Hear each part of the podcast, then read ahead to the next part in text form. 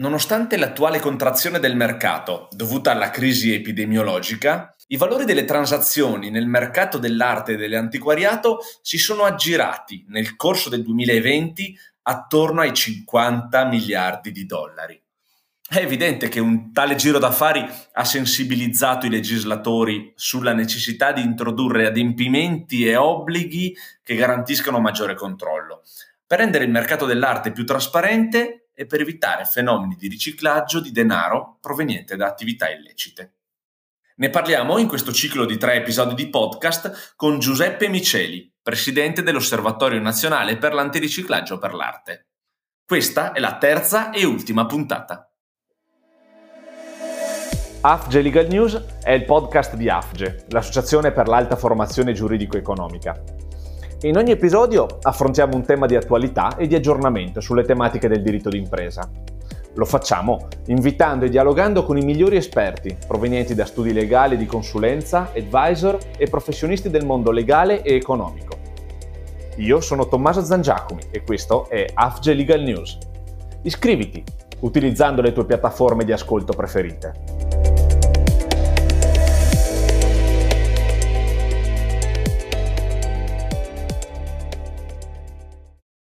Bene, cari amici di AFGE, buongiorno e bentrovati a tutti voi. Siamo qui per una nuova puntata del nostro podcast AFGE Legal News. Eh, il nostro ospite per la puntata di oggi è Giuseppe Miceli. Buongiorno e bentrovato Giuseppe. Buongiorno, buongiorno Tommaso. Buongiorno, buongiorno, a te Giuseppe. Allora, ricordo a beneficio dei nostri ascoltatori, Giuseppe è docente di business intelligence, di antiriciclaggio, è un compliance e legal expert ed è eh, soprattutto il suo ruolo eh, principale direi è quello di eh, responsabile dell'Osservatorio Nazionale eh, dell'Antiriciclaggio per eh, l'Arte. Ed è proprio in questa veste che abbiamo invitato eh, Giuseppe a partecipare a questo ciclo di, eh, di, di episodi di questo nostro podcast. Eh, abbiamo già realizzato uh, la prima e la seconda puntata e ci ritroviamo qui per la terza e diciamo per adesso ultima puntata di questo ciclo di incontri, ma sono sicuro che ci saranno altre occasioni per ritrovarsi anche nelle prossime, nelle prossime, eh, nelle prossime puntate. Uh, il eh, tema uh, di cui ci stiamo occupando in questo ciclo di podcast è appunto quello del mercato dell'arte, il mercato delle opere d'arte e il fenomeno dell'antiriciclaggio, cioè quindi come contrastare il fenomeno del riciclaggio in questo settore specifico, proprio nel mercato delle opere d'arte. Nella prima puntata abbiamo approfondito quello che è un po' il perimetro normativo e quali sono i presidi, eh, gli strumenti eh, efficaci per eh, contrastare il riciclaggio nel mercato delle opere d'arte. Nella seconda puntata che potrete eh, riascoltare eh, agilmente eh, ripercorrendo appunto sul nostro sito e sulle varie piattaforme eh, il, le, altre, le, altre, puntate di questo podcast. Eh, dicevo, nella seconda puntata siamo andati ad approfondire il fenomeno del riciclaggio e il modo in cui eh, la criminalità organizzata eh, penetra il mercato delle opere d'arte eh, e naturalmente in questo modo dando vita a fenomeni di, di riciclaggio di denaro. In questa terza puntata affrontiamo quello che forse è un po' il presente o il futuro, a seconda dei punti eh, di vista del mercato delle opere eh, d'arte.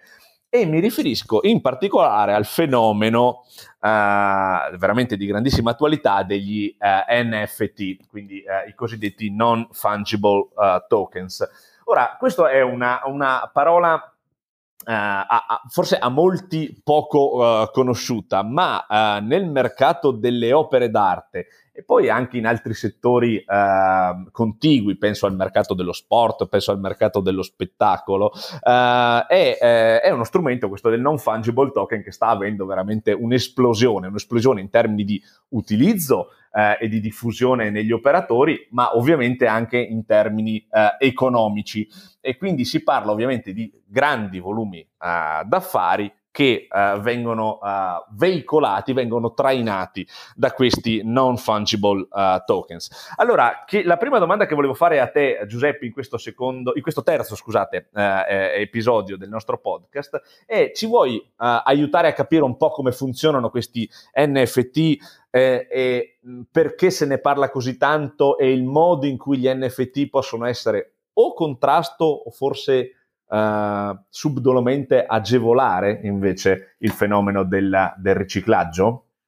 Eh, bene, Tommaso, hai fatto una descrizione puntuale del fenomeno NFT. È un fenomeno che in realtà ha penetrato in maniera violenta già il mercato della finanza e poi, guarda caso, si è indirizzato verso il mercato dell'arte. E cercando di convincerci, ma ehm, non è riuscito a convincere me personalmente, che si tratti di un risultato di quella che viene definita creatività digitale. Eh, noi sappiamo bene che l'arte è sempre stata contraddistinta dalla presenza di un binomio, creatività e innovazione, che hanno sempre viaggiato a braccetto e hanno, eh, sono stati capaci questi due elementi di eh, proporre sul mercato dell'arte opere eh, assolutamente eh, apprezzabili eh, per il loro contenuto creativo oltre che innovativo.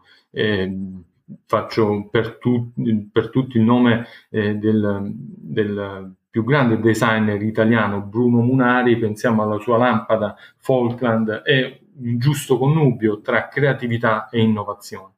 Invece quello che, a cui stiamo assistendo oggi con il fenomeno degli NFT è uno sbilanciamento estremo tra questi due fattori. La creatività viene praticamente annullata eh, come elemento di quel binomio e schiacciata sotto l'innovazione che eh, viene utilizzata in maniera se non esclusiva, prevalente. Voglio dire che in questi NFT non è dato riscontrare alcun valore artistico per quanto eh, mi riguarda, eppure sono capaci di movimentare masse di capitali molto importanti. Eh, l'opera di Beeple, 5.000 giorni, è stata venduta a circa 70 milioni di dollari, quindi non bruscolini come potremmo dire. Eh, e poi ci sono una serie di opere minori. L'obiettivo qual è di questi, eh, di chi ha mh, inserito all'interno del mercato dell'arte gli NFT?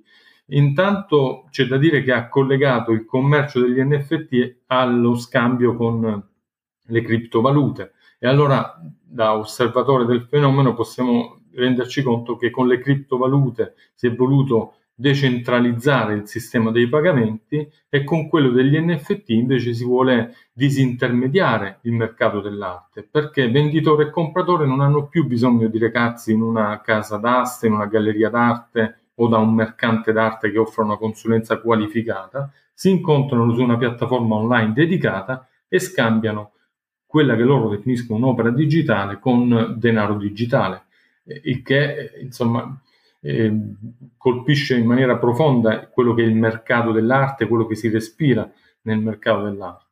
E poi va detto che queste opere, dicevo, di creatività, in termini di creatività, non hanno nulla e da, da tempo denuncio eh, una, questo pericoloso fenomeno che richiede evidentemente un intervento di tipo regolamentare. Eh, mancano cioè delle regole, come spesso accade per fenomeni nuovi e in mancanza di regole c'è chi se ne approfitta, chi specula e chi secondo me utilizza questo cavallo di Troia degli NFT per eh, scambiare quantità di denaro. Eh, questo, e questo è proprio infatti il, il tema al quale volevo, volevo, volevo uh, arrivare con, uh, con, te Giuseppe. È chiaro che il mercato dell'arte contemporanea in genere insomma, porta con sé ovviamente fenomeni spesso di bolle o di veri e propri fenomeni speculativi, come ricordavi, come ricordavi tu, e là dove c'è bolla, là dove c'è fenomeno sp- speculativo, è molto più facile andare a rintracciare, in questo senso la tua attività di, ehm, e anche la tua esperienza professionale di, eh, in, in, uh, appunto nelle forze armate, quindi ovviamente nella, nella, nella nel rintracciare fenomeni di contrasto uh, al, riciclaggio uh, può uh, come dire, ritrovare la propria esperienza, ecco, insomma, certo. puoi, puoi, dire, puoi, dire, la tua. Ecco, su questo tema mi sembrava interessante quello che dicevi, Giuseppe, sul fatto che la creatività venga un po' compressa in questi fenomeni eh, che, che, noi, di cui stiamo parlando in questo momento, eh, e invece l'innovazione tecnologica, digitale o forse addirittura anche la provocazione che si fa innovazione eh, diventa eh, l'aspetto principale, se non addirittura l'unico aspetto eh, in rilievo.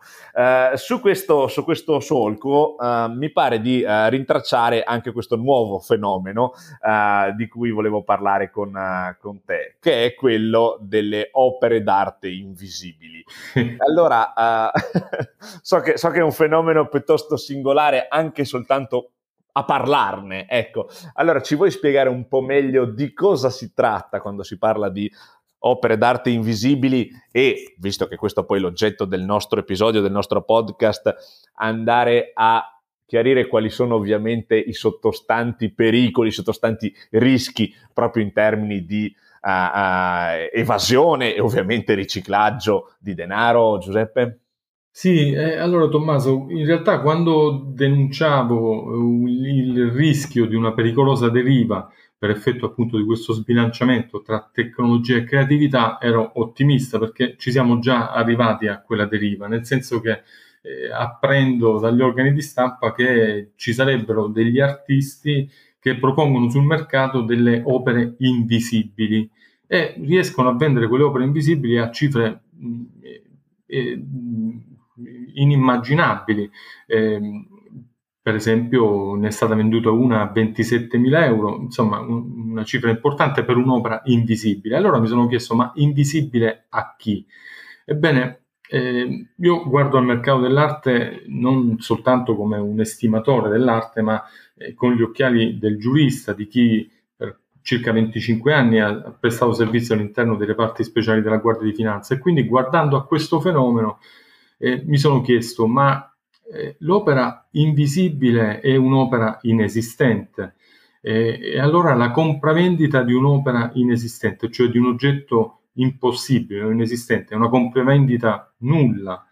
Oltretutto sul piano artistico ci deve essere un prodotto dell'attività creativa per potersi parlare di tutela del diritto d'autore. Quindi l'opera invisibile non esiste per il diritto d'autore, non esiste sul piano civilistico, quella è una compravendita nulla. E allora mi sono chiesto e eh, ho anche eh, risposto a una domanda del giornalista Fenice Manti che eh, ne ha fatto una notizia sul giornale, ma quella fattura eventualmente emessa a fronte di quella compravendita non sarà mica una fattura falsa per operazione inesistente, cioè se quella è una compravendita nulla, l'operazione eh, commerciale non esiste, la fattura allora deve in, individuarsi come fattura falsa ai sensi dell'articolo 8 del decreto legislativo 74 del 2000.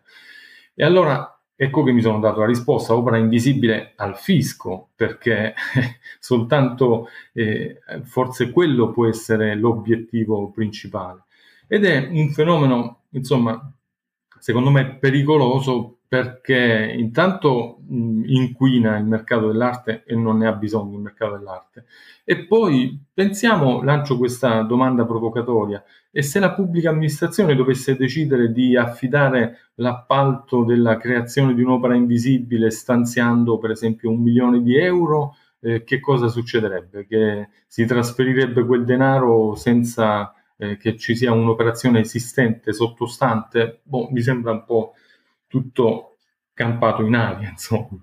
Eh, sì, sì, chiarissimo. Insomma, beh, sono perplessità che ovviamente eh, eh ci, ci, vedono, come dire, scettici sia dal punto di vista di fruitori di opere d'arte e sia naturalmente poi nella veste di uh, giuristi professionisti che si trovano ovviamente a, commenta- a commentare questi uh, fenomeni che uh, in qualche modo fanno rinvenire non solo rischi di riciclaggio di denaro, Uh, come uh, abbiamo avuto modo di approfondire nel corso di questi tre episodi di podcast, ma anche altre fattispecie penali, in questo caso appunto fattispecie penali tributarie, uh, diciamo un po' più abituali convenzionali, ecco, insomma, quindi questo mi sembra uh, molto interessante. Va bene, io ringrazio Giuseppe Miceli per essere stato con noi in questo episodio e anche nei due uh, precedenti e l'appuntamento naturalmente è alle prossime puntate di questo podcast. Grazie ancora Giuseppe. Grazie a voi, arrivederci. Arrivederci. Questo era AFGE Legal News, il podcast di AFGE, l'Associazione per l'Alta Formazione Giuridico-Economica e io sono Tommaso Zangiacomi. Iscriviti utilizzando le tue piattaforme di ascolto preferite. E se desideri essere sempre aggiornato sulle tematiche affrontate in questo podcast, collegati al nostro sito afge.legal o seguici su LinkedIn e unisciti alla nostra learning community. Al prossimo episodio!